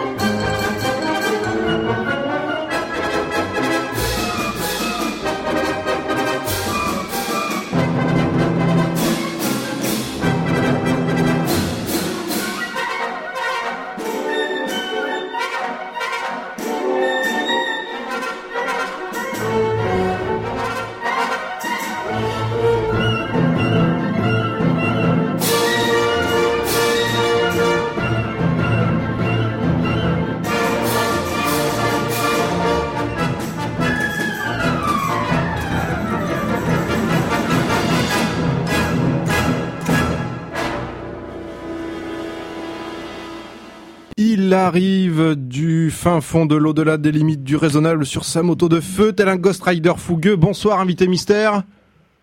Et bonsoir Alors- Euh, Carrément, c'est exactement moi. On va, on va juste resituer deux secondes euh, ton propos, invité mystère. Donc, euh, la, la bande dessinée génère énormément de productions cinématographiques et tu te fais fort de faire l'exploration de cette production cinématographique. Il y a de tout euh, à l'intérieur de ces, de ces productions. La dernière fois, tu nous as parlé de Dragon Ball Z qui était particulièrement raté. Ce soir, de Mhm. quoi tu nous parles, invité mystère Alors ce soir, bah, j'ai voilà, j'ai continué de réfléchir, de me dire bon, la dernière fois on a parlé production japonaise, enfin production, c'est pas trop d'un pays asiatique, euh, mais tiré d'un manga. Et là, cette fois, je me suis dit bon, on va parler comics. La Ah, prochaine fois, je parlerai peut-être BD, ça va être horrible. Ça- Euh, BD franco-belge, hein, du coup. Euh, mais donc genre les profs, tu vas nous Je faire me suis dit, est-ce que, eh, écoute, c'est une possibilité que, que ouais, à laquelle je, je, je ne tourne pas tout à fait le dos. Euh, mais du coup, cette fois-ci, je me suis dit, est-ce que je vais dans la facilité? Est-ce que je vais parler des grosses, grosses daubes pourries euh, qui ont été adaptées, type les quatre fantastiques et compagnie? Mais je me suis dit, ça serait trop facile. Donc, j'ai décidé de faire, de prendre ma propre chronique à contre-pied parce que je suis comme ça, je suis un vilain. Euh, et j'ai décidé de parler de faux nanars, hein, c'est-à-dire de films qui auraient dû être des nanars, mais enfin qui avaient tout pour ça. hein. Il y avait Ouais. le casting pour, il y avait tout. Ouais. Et au final, ça donne des films carrément corrects. Alors, Donc, en l'occurrence, c'est The Blade 1 et 2. Enfin, c'est Ah. Blade, hein, pas The Blade, Blade 1 et 2. Donc des films que moi j'aimais bien quand j'étais un teenager un peu mal dégrossi et qui après la seconde vision, parce que je les ai revus ce week-end, Ouais. eh ben ils ne sont pas mauvais, alors qu'il y a Wesley Snipes et que c'est tiré d'un comics tout pourri quoi. Euh, ça, donc on parle bien de celui avec Wesley c'est- Snipes, C'est un matériel. Comment? On- C'est bien celui avec Wesley Snipes. Tout à fait, Ah oui, tout à fait. que- Wesley Snipes avec son sabre et pas qui découpe d'accord avec des- toi, des- majoritairement. qui découpe des vampires tout pourris. Ah oui, oui. c'est- Et en fait, c'était assez étonnant puisque le, le premier film était fait par un gars que personne ne connaît, qui n'a fait qu'un film après notable et qui était une purge absolue, qui était la Ligue des Gentlemen Extraordinaires. Peut-être que celui-là, je vous en Oh la reparlerai vache Ah oui, Ah ça c'était bon. Ça ouais, c'était ça. C'était mauvais, ouais, Ouais. c'était particulièrement naze. Et en fait, il a fait The Blade, c'était son premier film de studio, et le mec s'est bien éclaté. Il a fait un peu ce qu'il a voulu. Je pense qu'on lui a filé des ronds, il a fait son bébé tout seul, il a décidé un peu de tous les choix graphiques, euh, tous les choix esthétiques. Bon, le casting était peut-être imposé, mais en tout cas, il s'en est bien sorti. Ouais. La grosse nuance, c'est qu'il a fait d'un personnage très bavard dans le comics, euh, bah, un espèce de gars monolithique euh, qui décroche pas un mot et qui bute tout ce qui bouge. Donc, bah, c'est Wesley Snipes. Hein. Ouais. Mais à côté de ça, bah, l'histoire tient la route. C'est pas du grand scénar, mais c'est plutôt correctement réalisé. Ah, ils sont Au comme niveau film de série quand même ces deux-là. Vraiment ouais. du beau boulot, ouais, ouais, mais c'est exactement ça. C'est de la bonne série B qui avait tout pourtant pour être du nanar parce que c'est quand même des mauvais vampires habillés en cuir. euh, Enfin, c'est une catastrophe. C'est du Matrix avant l'heure puisque ça a été fait avant Matrix étonnamment. Et le mec avait des idées graphiques qui, qui étaient plutôt bien vues euh, pour un, pour un pré-Matrix, j'ai envie de dire. Parce que la bande dessinée était un nanar euh, elle-même, non? Enfin, Ah, la bande dessinée, c'est tout pourri. Ouais, c'est mauvaise, tout ouais. pourri. C'est vraiment très très marqué euh, toute une époque, quoi. C'est Dans la à question, peu c'est près de la même génération que Ghost Rider. Et, euh, et au final, bah, ça fait partie de ces séries qui ont extrêmement mal vieilli, qui sont plus ou moins euh, vivantes aujourd'hui parce qu'il y a toujours des gens qui aiment ça et qui en refont un petit peu de temps à autre. qui vont les voir au cinéma quand ça sort. Going, mais c'est ça. Pour ça- pouvoir les chroniquer. Après, c'est un des rares films qui a, qui a un peu transcendé euh, le matériau d'origine, ce qui est quand même pas évident euh, dans À la base. Ouais, Et c'est si on vrai. veut prolonger le plaisir, on regarde le making of euh, de The Blade avec l'interview de Wesley Snipes. Et là, c'est c'est- Gratiné, Oh, mais on a un c'est- connaisseur c'est- Ah, on a un c'est- amateur de autour la de la table. psychologique. sur le rôle de composition. Ah, la ouais. psychologie du personnage, c'est quelque chose. Hein. Il est torturé, il réfléchit beaucoup, c'est c'est terrible. Ah, il tue des gens, quoi. Mais, euh, eh, mais oui, c'est ça, il bute des gens, mais il sait pas, il se demande est-ce que j'ai fait bien de les buter, tout ça. Et ce qui est par contre étonnant de Nanarditude et qu'il a vrai- vraiment, vraiment, vraiment tout pour être une grosse daube, sauf qu'il a eu un bon réalisateur, c'est Blade 2. J'avoue que j'ai pas poussé jusqu'au 3 parce que j'ai eu la flemme, hein, le 3 était vraiment pourri. Euh, mais le 2 est réalisé par Guillermo del Toro. Mais c'est ça, mais le 2, oui, c'est ça. même, mais il, il a est très bon, le 2, en fait. envoyé pas mal de, Ouais. le 2, non, et en fait, il est, il est beaucoup moins bien écrit que le premier. Bah, c'est écrit par le réalisateur du 3, malheureusement. Oui. Et euh, du coup, c'est une cata au niveau scénario. Il y a rien qui tient la route. Mais par contre, il y a Guillermo del Toro. Donc le mec, on peut dire ce qu'on veut. Il sait faire des images. hein, Il sait faire des séquences qui dépotent. Ouais, il est beau. Et il a fait, avant Hellboy avant Hellboy 2, surtout, il a fait un film de monstres, puisqu'il a mis des monstres partout, des personnages qui ont une ganache pas possible Ouais. des séquences d'action qui, malgré une 3D un peu cheap, bah, fonctionnent encore bien aujourd'hui. mieux que le, que le premier Spider-Man, je trouve, qui a vraiment mal vieilli à ce niveau-là. Bah, lui s'en sort encore honorablement. Ouais. Donc au final, euh, bonne surprise à la, à la seconde vision. Moi, je pensais pas qu'il qu'il aurait, qu'il tiendrait encore la route aujourd'hui. Après, le scénar est en bois d'arbre, ça, voilà, faut dire. Mais au final, c'est pareil. C'est un film qui avait tout, qui avait le, le- le- vraiment de la, de- des gènes de nanar, mais qui sont, qui a, qui a réussi à surpasser ça et, euh, et à être un vrai bon spectacle de série B qui fait plaisir. Quoi. Il a transcendé le genre Blade, quoi, le truc de Mais fou. grave, grave. Après, non, le 3, il est retombé dans tous ses travers, et là, c'était vraiment du sous-Matrix, Underworld et tout ce qu'on veut. Ah, je l'ai pas Mais vu. Blade et. Blade 2, franchement, bon, bon petit spectacle à revoir, un peu tout bourré un soir de déprime, c'est vraiment fait. Oui, il faut le remettre dans Voilà. un contexte quand même, quoi. C'est pas. euh, Ça Ah bah oui, oui, oui. pas Moi, je venais de remplir mes impôts, euh, je, je venais de remplir, de faire ma déclaration d'impôts, j'ai vu à combien j'allais me faire assassiner parce que je bosse en Suisse, tout ça. et ben voilà, voilà, j'ai regardé ça derrière, ça allait beaucoup mieux. Bon, merci, invité mystère. Un petit mot. Euh, non. Kung Fury, non, on va pas se le faire maintenant. Oui, un petit, un petit mot, allez, un, Un petit petit mot. mot. rapide parce que vraiment, Je c'est sais un que ça te fait plaisir. C'est un projet auquel j'ai participé. J'ai participé au financement, euh, bah, participatif, hein, sur, je sais plus, Kick, Kickstarter, je pense que c'était. Donc c'est un film qui est un hommage absolu au nanar des années 80, comme on a kiffé louer en VHS euh, quand on, était- quand on était gosse. Donc ça s'appelle Kung Fury. C'est réalisé, si je dis pas de bêtises, par un Suédois ou par un Danois. Euh, le mec n'a pas réussi à Suédois. financer un long métrage, mais il a fait un court, enfin un moyen métrage d'une demi-heure, et c'est de la jubilation totale. C'est d'un mauvais goût absolu en termes de réalisation, c'est excellent, c'est vraiment très très très bien foutu. Les musiques sont cheesy à mort. Il y a quand même David Hasselhoff qui a fait la bande originale et le clip, c'est quand même euh, méga classe. Et le clip, hein, il est grandiose. Euh. Il y a des mauvais effets de VHS cramés à droite et à gauche. Les effets spéciaux sont spectaculaires pour le coup. Le mec a vraiment fait un super taf et c'est de la baston débile avec euh, des nazis partout, avec des, Oui, parce qu'il combat Kung qui Faut le deviennent savoir. folles, qui deviennent folles. Oui, ils se battent contre le Kung Führer parce qu'évidemment, c'est des mecs qui font du Kung Fu tous. Et puis en fait, bah, bah voilà, Hitler c'était un super euh, Kung Fu master. Et donc le mec va voyager dans le temps pour aller récupérer des dieux euh, dans le temps. Enfin bref, c'est n'importe Il y a quoi. Thor, il y a des voilà, il y a, il y a des, il y a des dinosaures qui envoient des lasers avec les yeux Ouais. et tout, c'est magnifique. C'est les 30 minutes les plus chargées de n'importe quoi que j'ai vu depuis très longtemps. les mecs ont tout mis en fait. Ils ont vraiment euh, surchargé, c'est jubilatoire. Donc franchement, Kung Fury, c'est gratos. Allez le choper sur YouTube ou ailleurs. Ouais, ouais. Sur YouTube, il est même sous-titré tellement les dialogues sont fouillés. et, euh, et du coup, c'est c'est un bonheur total. Franchement, regardez ça, vous allez pleurer de rire au bout de 10 minutes et vous arrêterez plus quoi. Et encore 10 minutes, non, au bout de 30 secondes. Merci, Enfin, moi, ça m'a fait ça en tout cas. Merci, invité mystère, c'est- pour ton expertise pointue. Je me suis payé le t-shirt, hein, je vais vous dire la vérité. J'ai pu acheter que le t-shirt. Bah oui, c'était ça le financement en fait. Hein. J'ai pas donné de la thune comme ça. Ils m'ont envoyé un t-shirt qui est Non, mais t'as bien fait, t'as bien fait. Mais par contre, c'est le t-shirt le plus cher de ma vie. Donc franchement, je crois qu'il m'a coûté 40 ou 50 dollars avec les frais de port. Mais juste pour voir le film derrière, franchement, ça valait le coup d'œil. C'est c'est les 40 dollars les mieux investis de ma vie. Euh, merci, euh, merci Kung, invité euh, mystère. On se, on se, re- on se revoit Merci dans, je sais pas, alors un mois ou quoi. On verra quand est-ce qu'on refait une prochaine émission. Mais enfin, en tous les cas, tu resteras parmi Mhm. nous. Merci, Ouais, invité mystère. la À très prochaine, bientôt. elle risque d'être gratinée. Je vais faire ce qu'il faut, mais je vais essayer de trouver un truc vraiment. Là, j'ai été gentil, presque trop gentil, mais C'est vrai. bon, voilà, j'ai pas réussi à être méchant. Je les aime bien ces films. C'est vrai, c'est vrai. Mais Non, la prochaine fois, je crois que ça va, ça risque de picoter. Ouais. ils, ils sont pas si mauvais. On, on compte sur toi pour nous trouver une perle à la prochaine. Allez, ciao. Ah bah oui. Ciao, ciao. Et on enchaîne sur le quatrième morceau du maestro Thomas.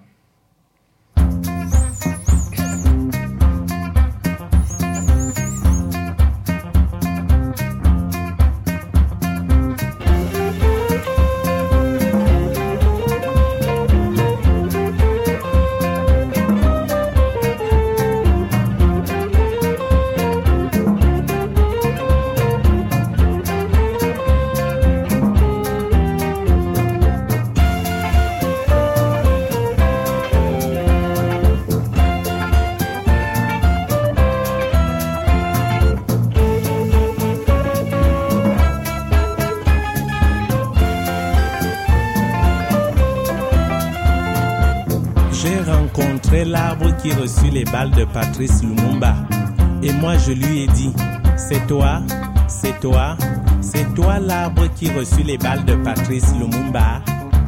Oui, c'est moi. J'aimerais te prendre en photo et te faire une interview afin que les Africains sachent ce qui s'est réellement passé. Alors l'arbre m'a répondu non, je ne parlerai pas. Nous autres arbres n'avons pas l'habitude de nous mêler des affaires humaines. Cela ne fait partie ni de nos usages, ni de nos coutumes, ni de nos usages, ni de nos coutumes, ni de nos usages, ni de nos coutumes, ni de nos usages, ni de nos coutumes. Je me suis tout simplement trouvé au mauvais endroit, au mauvais moment. J'ai moi aussi, comme vous, peur des représailles. La vie d'un arbre vaut-elle la vie d'un homme? Vaut-elle la vie d'un arbre? Vaut-elle la vie d'un homme Hein?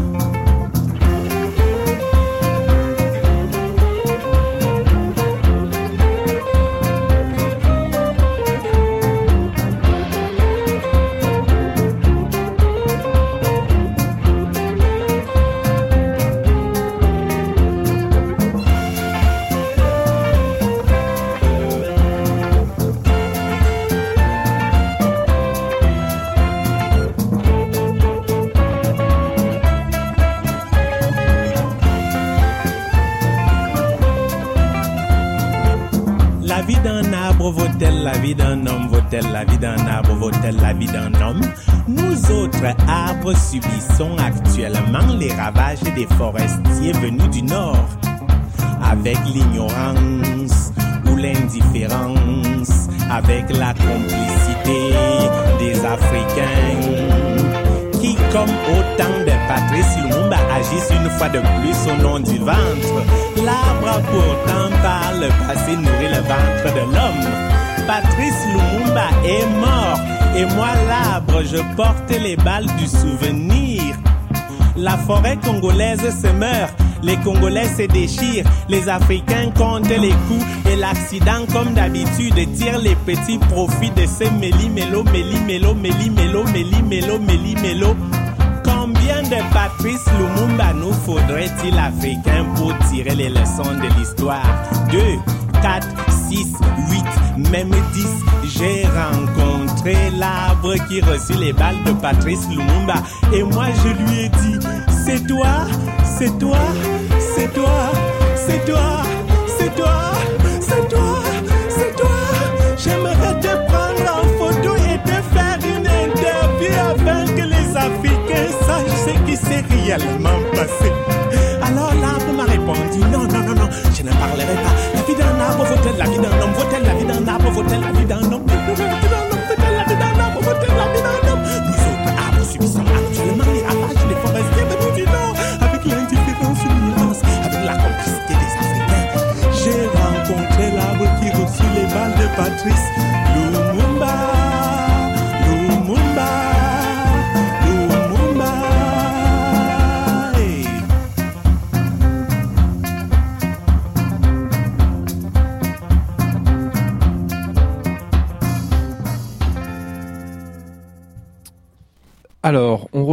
avec l'album du moment, enfin en tous les cas un des albums phares de la du mois, euh, Catharsis de Luce. C'est Loïc qui va le présenter, juste pour euh, faire un petit euh, petit point contextuel. Donc c'est euh, c'est Luce qui raconte comment il a vécu l'après les, les événements de janvier qui se sont déroulés à Charlie Hebdo. Loïc, la parole est à toi. À vrai dire, j'ai pas vu grand chose.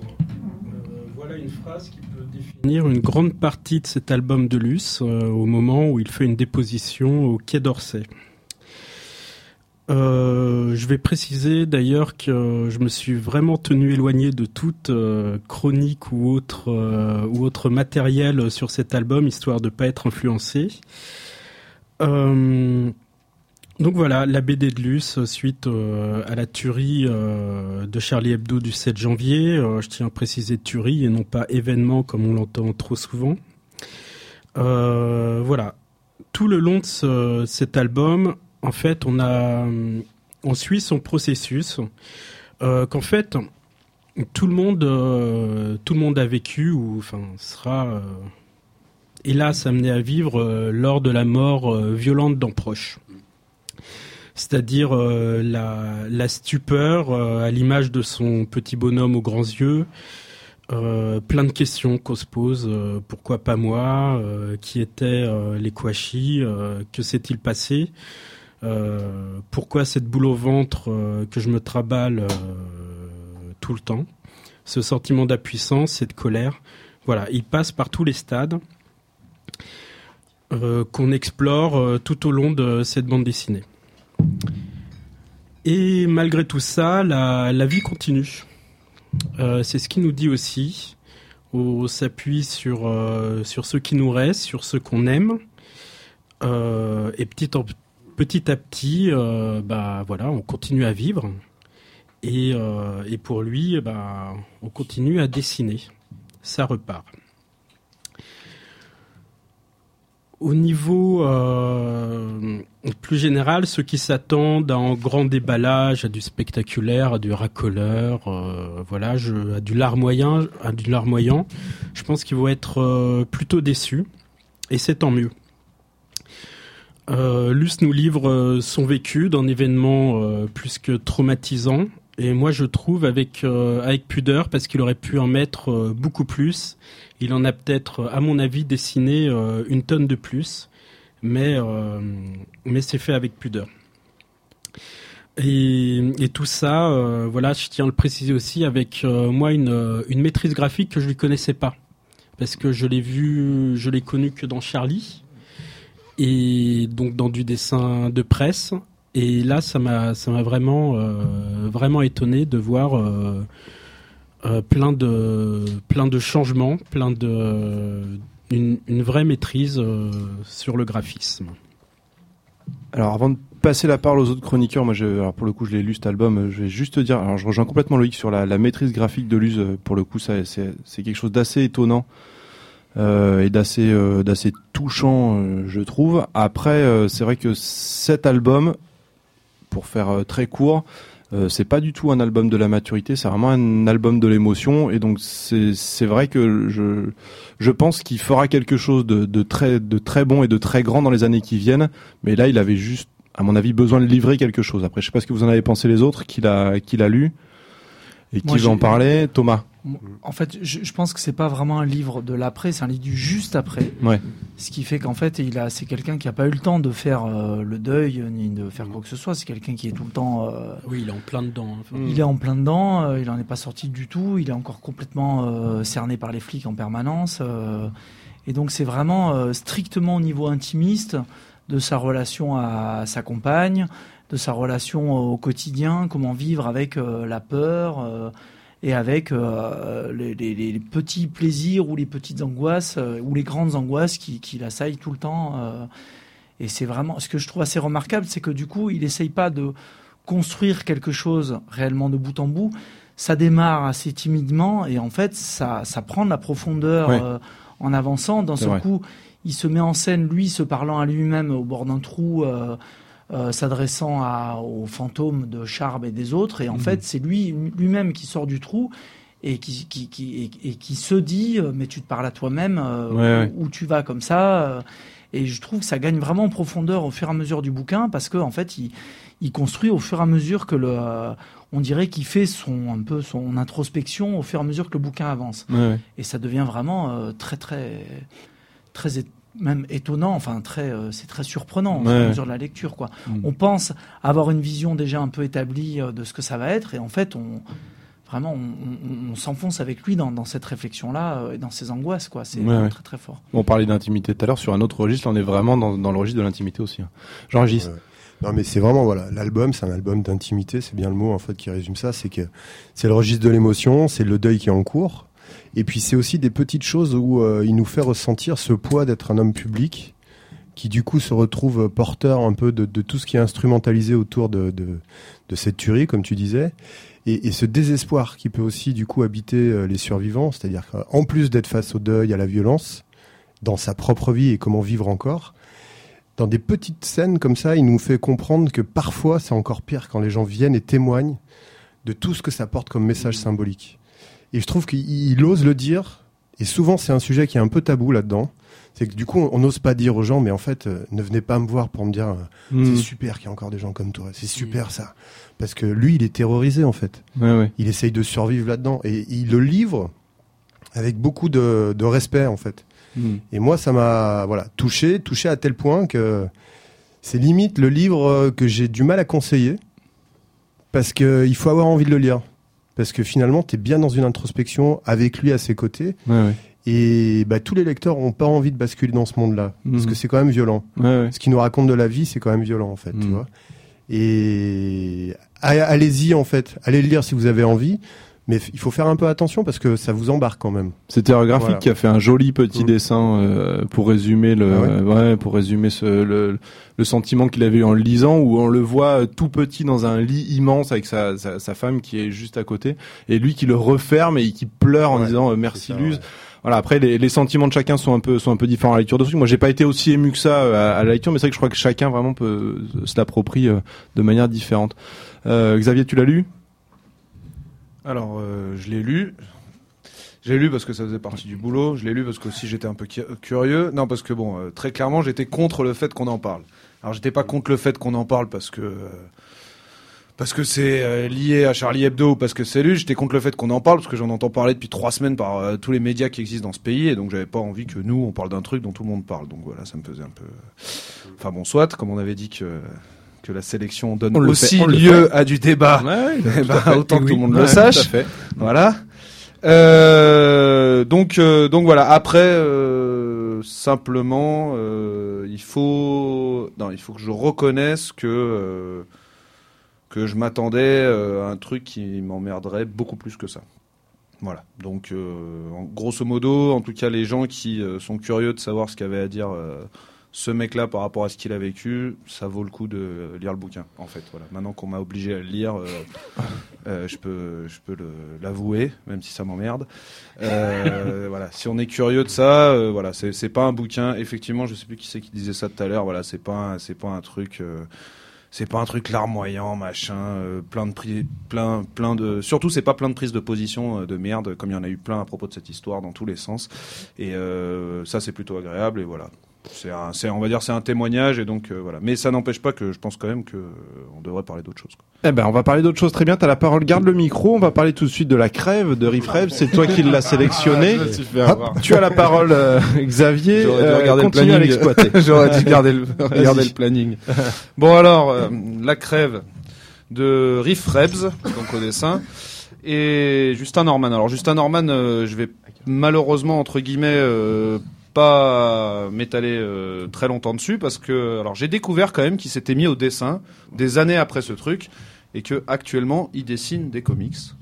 Euh, voilà, mais euh, à part ça, il avait rien fait depuis 88. D'accord. Donc cette bande dessinée est sortie en 88. C'est la première où Riff Rebs est seul au dessin, en fait, parce qu'avant ça, il avait fait la série Balle de la sueur, mais il co-dessinait avec Cromwell, qui était dans le même atelier que lui, donc il n'était pas seul au dessin. Donc c'était sa première. Elle m'est tombée entre les mains par hasard en faisant un énorme lot, et moi j'en avais entendu parler, je l'avais jamais lu. J'ai trouvé que c'était une bonne occasion. Euh, donc c'est chez Glénat. Ça n'a jamais été réédité a priori. chez Glénat Donc euh, non, si. Alors il se pourrait. Après des recherches un peu un peu pointilleuses, je crois qu'en 99 il y a eu une réédition parce que Glénat a réédité en fait toute sa collection Grand Chapitre à laquelle appartient cette bande dessinée et euh, d'ailleurs il y a des très gros noms à côté, c'est ça qui est assez rigolo, c'est que lui c'est sa première tout seul au dessin Mhm. et que les noms à côté dans Grand Chapitre c'est Breccia, Hugo Pratt, enfin bon, euh, je vous fais pas le le complet.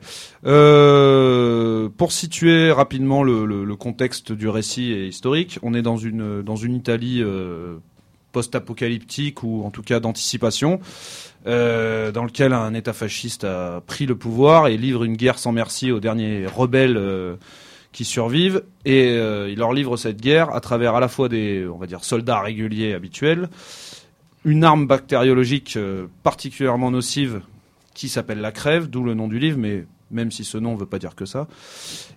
Et tout en développant une armée de genre de soldats mutants, dont d'ailleurs ils perdront le contrôle. Enfin ça, je vous, il faudra trouver la bande dessinée, parce que malheureusement, je suis obligé de le dire aux auditeurs, ne venez pas la chercher chez moi, je la garde parce que j'en ai pas d'autres. ça arrive rarement, mais dans ces cas-là, je suis obligé de l'avouer, ça va arriver. C'est le seul qui vend pas les livres. C'est- c'est- voilà, je, C'est voilà, ça. voilà. Le libraire me regarde d'un air bizarre. mais- Euh, alors, première chose, euh, quand je l'ai eu en main, c'est très grand, très beau. Euh, en plus, euh, si vous récupérez un truc en bon état, vous avez droit au petit découpage euh, de l'époque pour construire votre tank fasciste dans la page de garde. Le noir et blanc marche super bien. Alors le le dessin de Riff Rebs, il sert super bien cette histoire parce que ça bouge dans tous les sens, c'est hyper bien dessiné, moi j'adore. Ce qui est très marrant dans celle-là, c'est qu'il y a des, il y a certaines scènes et certains cadrages de personnages où moi j'ai eu l'impression de retrouver Loisel, vraiment. Alors c'est assez rigolo parce que la quête de l'oiseau du temps, le premier, je crois que c'est 4-5 ans avant. Donc je j'ose supposer qu'il y a eu un petit euh, Un peu d'inspiration. voilà, un petit côté inspiration. Euh, Il y a énormément de. Enfin, je vous dis, en, gros, moi j'ai été bluffé par plein de trucs. C'est-à-dire il y a le découpage en chapitres où, en fait, entre chaque découpage, il y a deux personnages qui sont pas le personnage principal qu'on suit, qui est un Mhm. rebelle, euh, qui sont d'autres. Et en fait, ça, ça marche super bien aussi, qui eux sont des soldats mutants, mais qui se parlent. Donc ça, ça marche vachement bien. Euh, c'est une BD, alors dans, dans le récit et dans le contexte, qui est par contre hyper politique. C'est-à-dire que que ça soit la dédicace, elle l'est, que ça soit l'intro, elle l'est. La crève, c'est pas que l'arme bactériologique, c'est la mort, la maladie et le fascisme. Mhm. Euh, Il y a dedans des références politiques euh, hyper explicites euh, à l'Italie communiste, Mhm. enfin communiste, qui voudrait l'être, on va dire plutôt. Euh, donc voilà, moi c'est vraiment, euh, non, c'est vraiment une, une super. euh, pour moi, c'est vraiment un, ouais, une su- ce qu'on appelle Remis dans une le contexte super, historique, voilà, c'est une, une, super relique. Non, mais même pas remis dans le contexte historique, Ouais. même maintenant, parce que comme c'est de l'anticipation, vu que c'est pas, c'est adaptable à n'importe quelle époque. Et voilà, moi je savais qu'elle existait. Je l'avais jamais lu, c'est fait, et franchement, je me suis, j'ai pris un pied d'enfer. C'est pas une déception. Voilà. Bon. Après, pour Riff Rebs, pour voir toutes les autres super choses qu'il a fait, euh, voilà, un dernier petit mot parce que on, me dit que le temps passe. Euh, si vous avez besoin, je vous conseille d'aller récupérer le numéro 2 de Arg, si je me trompe pas, où il y avait un interview et un dossier sur lui. Je crois Il que a c'est fait le la numéro couverture. 2. Il avait fait la couverture, Hein et je crois que c'est 3, le ouais. 2 ou le 3. Ouais, ouais, c'est le 3, ouais. C'est le Exact. 3, c'était le bleu C'est le bleu. Ouais, c'est ça, ouais. D'accord. Mm. Bon, alors c'est le 3. Ouais. Voilà. Merci. Je sais pas qui d'autre l'a lu ici. Merci Xavier, malheureusement Oui, on va oui. pas avoir le temps. Euh, le, Thomas, la présentation de du dernier morceau que tu nous as amené, qui a priori vaut le détour, vas-y. Oui, c'est une- un morceau de Joe Hisaishi, qui est le compositeur de Miyazaki. Ah Euh, oui. C'est un morceau un peu particulier. euh, je vous laisse découvrir. euh, que vous allez retrouver dans Kiki la petite sorcière, Ah excellent. et qui est un morceau plutôt dansant. Merci beaucoup.「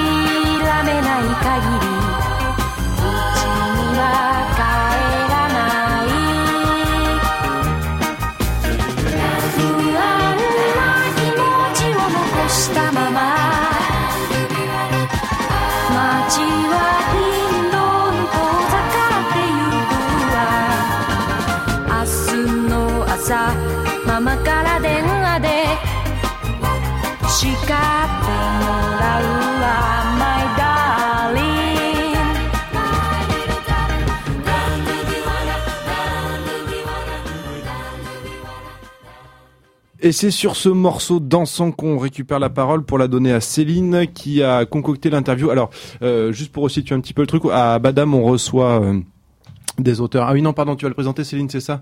On me fait on me fait des grands signes à côté, genre vas-y ta gueule. Euh, donc Céline va le présenter. Vas-y Céline. Donc il est marseillais, il- sans accent, en basket par tout temps, amateur de la sale gueule avec des Uchi Kuchi Baby aux influences punk, rock, garage, mais qui parle avec tendresse de ses frères et de son papa. Clémence et Fabre m'a fait l'honneur de tchatcher de manière explicite pendant que nos camarades de Badam se déhanchaient sur le dance floor.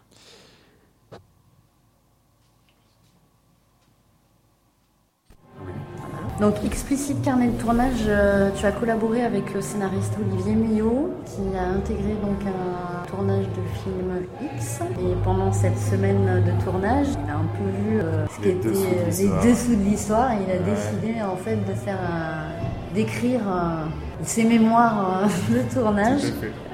Donc il en a fait un récit et tu as été euh, le dessinateur de, ce livre. Donc Explicite Carnet de voyage, ça va faire de toi un auteur hyper célèbre. Parce que- carnet de tournage.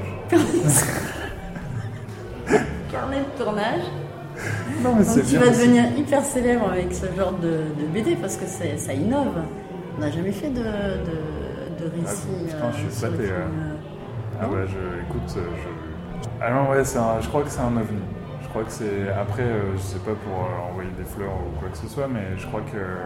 Enfin, moi, c'est ce qui m'a plu dans le scénario d'Olivier quand il l'a présenté, c'est que il m'a dit, je vais raconter comment ça se passe un, un tournage de porno, et je lui ai dit, non, mais ça va pas la tête, euh, qu'est-ce que tu veux que je fasse là-dessus? Il me dit, si, si, vas-y, il est le scénar, tu vas voir. Et quand j'ai lu, je me suis dit, ouais, ça, bah, c'est...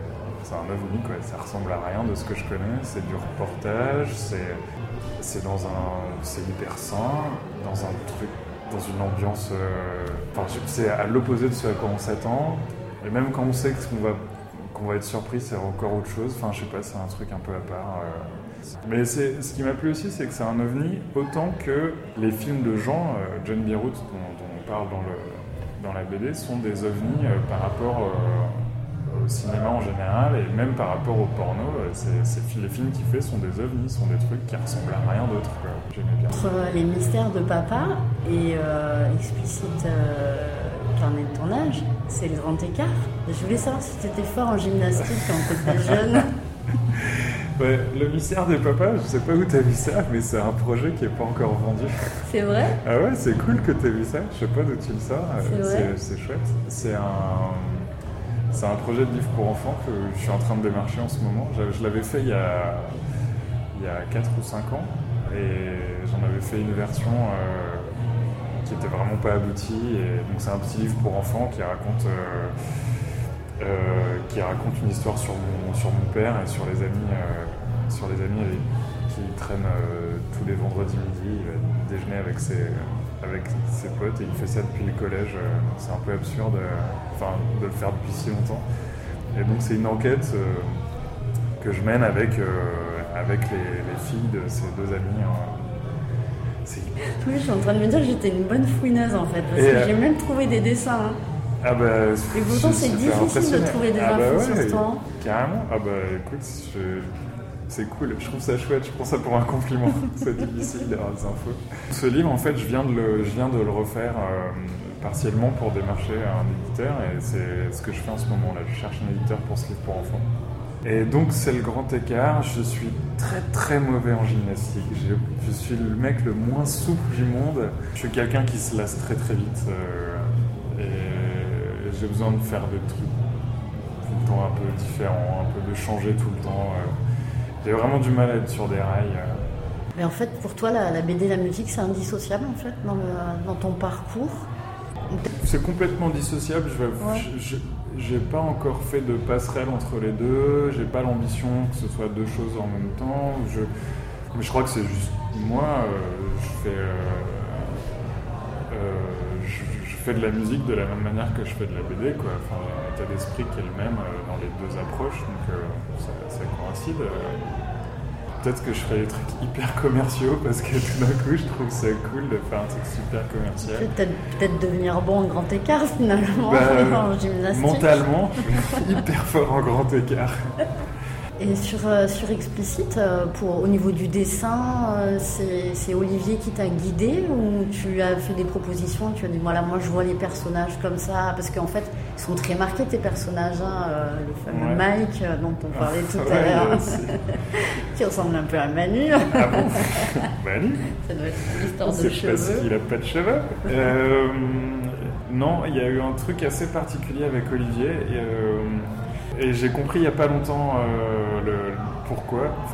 Euh, donc Olivier a vécu ce tournage-là parce qu'il est ami avec euh, John euh, qui lui a proposé d'avoir un rôle soft dans son film. Et donc Olivier a retranscrit ce qu'il a, vécu. Donc tous les à côté, tous les donc il parle pas vraiment de ce qui se passe pendant le tournage, il parle plutôt des rencontres qu'il a fait pendant les, déjeuners, pendant les repas le soir, les, Les apéros, les pauses café, les- et tous les personnages à travers les petites discussions, les petits échanges qu'il a eu à droite à gauche. Quand on a commencé à le faire, moi j'ai lu le scénario et je lui ai dit bon, euh,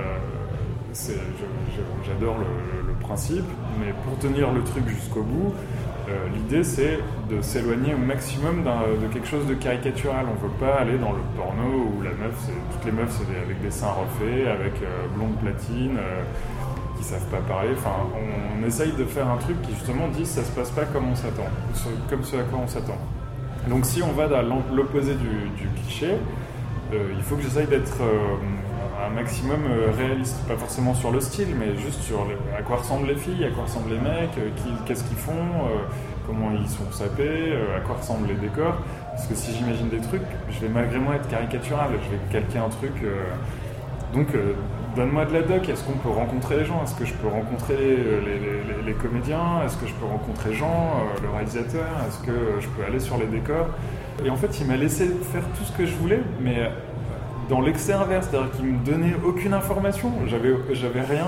J'ai trouvé des, making-of euh, du, film sur lequel il y avait des interviews de, gens qui parlaient un peu de son travail, donc j'avais un peu des- j'avais des trucs à droite à gauche. Donc j'ai imaginé des trucs, j'ai fait des choses, euh, j'ai imaginé le jardin, machin, mais il y a toujours cette part de frustration. Et c'est comme les personnages. Grosso modo, j'ai, une- j'ai 5-6 photos à chaque fois, mais je sais pas comment ils se déplacent, je sais pas quel est le timbre de leur voix, je sais pas comment ils, diraient les choses, qu'est-ce que, est-ce qu'ils quand ils s'énervent, est-ce que, enfin, il y a des trucs d'attitude que j'ai pas. Et il y avait tous ces trous-là euh, que j'ai dû combler. Et en fait, j'ai compris. Enfin, pendant un an, j'ai tanné euh, Olivier pour que je rencontre Jean. Et je l'ai jamais rencontré. Et je l'ai rencontré le jour de la sortie. Et après ça, je l'ai vu deux, trois fois. Genre, non, mais je crois qu'Olivier avait vraiment un truc de distance par rapport à ce qui s'est passé, où lui, il a vécu les choses de manière super frontale. Et il voulait que la BD soit un peu plus. euh, détachée du réel, un peu plus universelle, et qu'elle passe par, euh, par mon filtre, euh, comme une espèce de caution de euh, ça n'est pas la réalité, c'est Clément qui fait son interprétation. Donc euh, qu'on nous reproche pas de euh, ça s'est pas passé comme ça, c'est pas exactement ça, c'est une fiction, c'est et donc voilà cette espèce de distance par rapport au réel. euh, Enfin, elle a été là aussi euh, dans la conception du truc, donc c'était la manière de bosser avec Olivier était assez, assez particulière, mais très chouette parce que justement il m'a laissé une carte blanche totale en me disant interprète comme tu veux. Et régulièrement après il me disait ça s'est pas passé comme ça, mais c'est pas grave, c'est mieux. c'est bien comme ça. C'est plein d'humour quand même, même dans ton dessin. Il y avait ça dans le scénario, justement, ce, ce côté un peu euh, léger, et sain, euh, ce qui est assez étrange. Mais voilà, j'étais super libre. euh, Il y avait déjà beaucoup d'humour dans son, dans son truc. Et il m'a dit, n'hésite pas à rajouter des touches d'humour, machin. Donc il y a plein de trucs. euh, C'est ça qui est plaisant en fait dans la BD, c'est que de la première à la dernière page, en fait, on a, on le sourire quoi. C'est hyper léger, c'est assez marrant. hein. J'ai fait rajouter à Olivier une séquence euh, où il discute du fait que tous les tournages de porno se passent pas comme ça. Parce que justement, quand j'ai lu, le- quand j'ai lu le scénario, je me suis dit, euh, on est en train de. Si on le fait et que ça marche, euh, on est en train de faire une pub énorme pour le milieu du porno en disant Mais non, c'est hyper cool, faites du porno, c'est trop chouette, libérez-vous sexuellement, on va tous se marrer, il y a une super ambiance. Et en fait, non, euh, c'est euh, ce tournage-là, c'est euh, un, sur mille, même pas, quoi, qui se passe bien. c'est, c'est souvent l'abattage et c'est pas toujours cool. Donc, euh, fallait vraiment un moment, il faut, signaler que c'est une exception, faut le dire. Donc, il y a deux pages où ils discutent et donc il y a le, personnage d'Olivier qui dit ah ouais, c'est hyper cool en fait le tournage j'aime bien et les autres qui modèrent en disant non non euh, ça c'est des tournages de Jean qui sont particuliers parce que Jean est quelqu'un de respectueux machin et ça passe pas toujours comme ça. Et, euh, voilà, il faut garder quand même en mémoire euh, que ça parle d'un truc particulier, d'un instant précis. c'est pas, c'est pas universel quoi. Euh, si tu avais un livre à me conseiller, alors le disque, Moi j'ai un disque que j'écoute en boucle, je, je m'en lasse pas et je suis hyper fier parce que notre prochain concert avec mes frères c'est à Paris euh, en première partie de ce groupe-là euh, qui s'appelle les Movie Star Junkies. L'album Melville des, des Movie Star Junkies c'est un des plus grands chefs-d'œuvre de la musique que je connaisse. bah écoute, merci Clément. C'était un plaisir.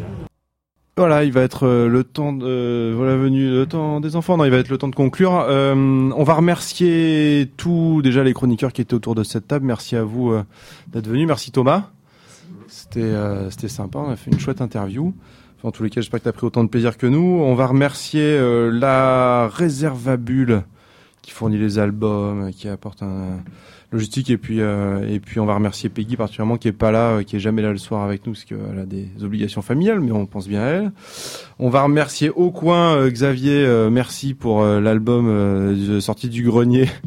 Mais en tous les cas, merci à toi et vous pouvez tous aller chercher. Alors pas la crève en l'occurrence parce qu'il le vendra pas, sauf si vous arrivez avec un gros billet de 500 euros, voire euh, 3 ou 4. Peut-être que dans ces cas-là, il réfléchira. Je sais pas. On va. Je vais juste refaire un petit point. Effectivement, faut un petit point. Il faut repréciser ce qu'est Badam parce qu'on on m'a dit. Euh, on sait pas ce qu'est Badam. Alors Badam, en fait, c'est le festival qui est organisé par l'association Massilia BD une fois par an. On se retrouve euh, et euh, voilà, c'est un festival qui dure euh, sur un week-end. Euh, petit point d'actualité, le 13 euh, le 13 juin, il y aura les 10 ans de la réserve à bulles avec dédicaces, rencontres, voilà. Donc vous êtes tous invités à venir y faire un petit saut et on va conclure sur un magnifique jingle qui a changé euh, depuis la semaine dernière mais qui est euh, néanmoins absolument splendide. À rendez-vous dans un mois peut-être.